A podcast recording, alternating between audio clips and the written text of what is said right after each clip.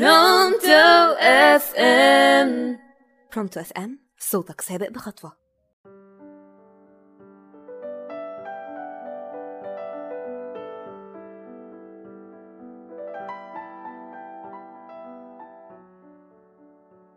مساء الخير معاكم الزهراء سامي على راديو برونتو اف ام في حلقة جديدة من برنامجنا ده كان زمان.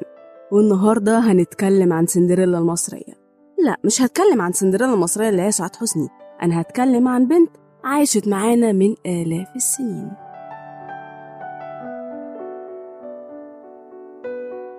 في وقت من الأوقات في ساعة من الساعات في يوم من الأيام كان في قدماء أوروبيين عايشين في وسطينا في مدينة اسمها نقراطيس في البحيرة اللي هي مركز إيتاي البارود. وكان في بنت شديدة الجمال اسمها رادوبيس. البنت دي كانت للأسف بتتباع في مزاد علني للجواري وكان بالصدفة في تاجر عجوز. ربنا حرمه من نعمة الإنجاب اسمه شاركوس شاركوس وهو ماشي لقاها معروضة للبيع زي ما قلنا فاشتراها وعملها زي بنته واشترى لها بيت في جنينة وعين ليها جواري كتير. وفي مرة من المرات رادوبيس كانت قاعدة في الجنينة قلعت حذائها الأحمر وحطته جنبها. وفجأة جه نسر ضخم وقرب منها وسرق الحذاء بتاعها وطار وفضل طاير لحد ما وصل لمدينة منف تحديدا عند قصر الملك أمازيس.